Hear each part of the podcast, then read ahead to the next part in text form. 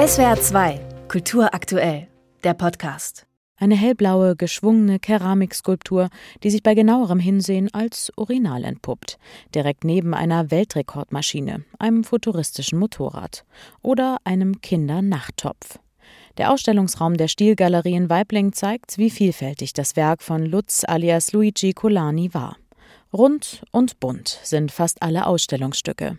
Zu seiner Zeit ein Novum, erklärt Kuratorin Mirjam Kreber. Der Designdiskurs in Deutschland ist natürlich sehr stark durch das Bauhaus geprägt und das Bauhaus ist relativ minimalistisch und geradlinig, um es reduziert auszudrücken.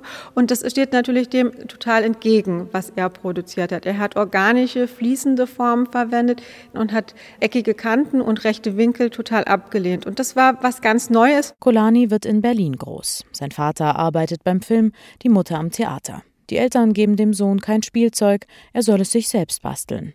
Später studiert Luigi Colani Bildhauerei und Malerei, später Aerodynamik in Paris. Die Ausstellung trumpft mit vielen dreidimensionalen Stücken eines Berliner Sammlers auf, unter anderem das aufsehenerregende Cabrio Colani GT mit Kunststoffkarosserie, Kunst auf Rädern mit 44 PS. Doch eigentlich ist die Stilgalerie auf Papierwerke spezialisiert. Und so stehen auch seine Skizzen im Fokus. Sie zeigen, Kolani war ein erstklassiger Zeichner. Das Ilam, sein Künstlermanifest, das ist eine Blattsammlung mit Zeichnungen, auch die er ausgeführt hat und dann als Buch publiziert. Und wir finden in der Ausstellung immer zu den einzelnen Sektionen diese Ilam-Blätter, die dann auch nochmal teilweise durch Original-Vorskizzen ergänzt werden und die führen uns durch die Ausstellung und geben so ein Background-Wissen dazu. Erklärt Kuratorin Miriam Kreber stets in weiß gekleidet, am liebsten mit Zigarre im Mund. Luigi Colani spaltet zu seiner Zeit die Kunst- und Designwelt. Die einen halten ihn für ein Universalgenie, ein Visionär und Marketingtalent. Die anderen bezeichnen ihn als provokationssüchtigen Superspinner, der Ideen wie am Fließband spuckt und als Marketingtalent. Ohne Frage, der selbsternannte Formphilosoph Kolani versteht es, mit seinen markigen Sprüchen im Gespräch zu bleiben. Dauerbrenner wie Das Bauhaus ist out, outer geht es gar nicht oder Jedes Spinnennetz ist eine Offenbarung gegenüber dem, was an Architektur heute gemacht wird, hallen bis heute nach. Genau, dieses provokante Auftreten hat auch vor der Industrie nicht Halt gemacht. Also er hat sehr, sehr stark immer wieder auch die Automobilindustrie kritisiert. Wir haben hier auch eine Darstellung eines Korrektur Versuchs eines Mercedes, das in den, der in den 70er Jahren auf einer Messe ausgestellt wurde und er zeigt sozusagen seinen Gegenentwurf. Die Griffe seien zum Wegwerfen, so Kolanis vernichtendes Urteil zu dem Entwurf des Autobauers. Das aerodynamische Heck sei nur vorgetäuscht.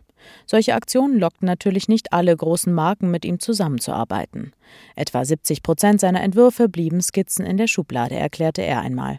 Er war seiner Zeit voraus, sagen heute viele über seine Visionen. In der Ausstellung fällt auf, dass manches davon heute Gegenwart ist, also dass sich das auch wirklich durchgesetzt hat.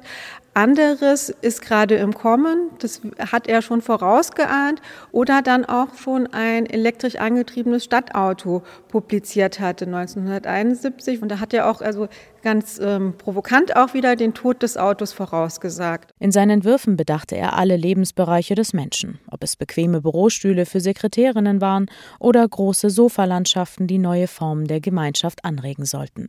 Es ging um mehr als nur Design, erklärt Kuratorin Miriam Kreber. Das war durchaus eine Gesellschaftsvision. Das ist ja auch das, was immer sich darin auszeichnet, dass er so viel auch produziert hat. Es ging ihm da nicht da jetzt so für eine bestimmte Schicht auch etwas zu produzieren oder für finanziell Gutgestellte, sondern auch jeden zu erreichen und für jeden das Leben zu verbessern. Golani wollte mit seinen umstrittenen Designs nicht weniger als die Welt verändern.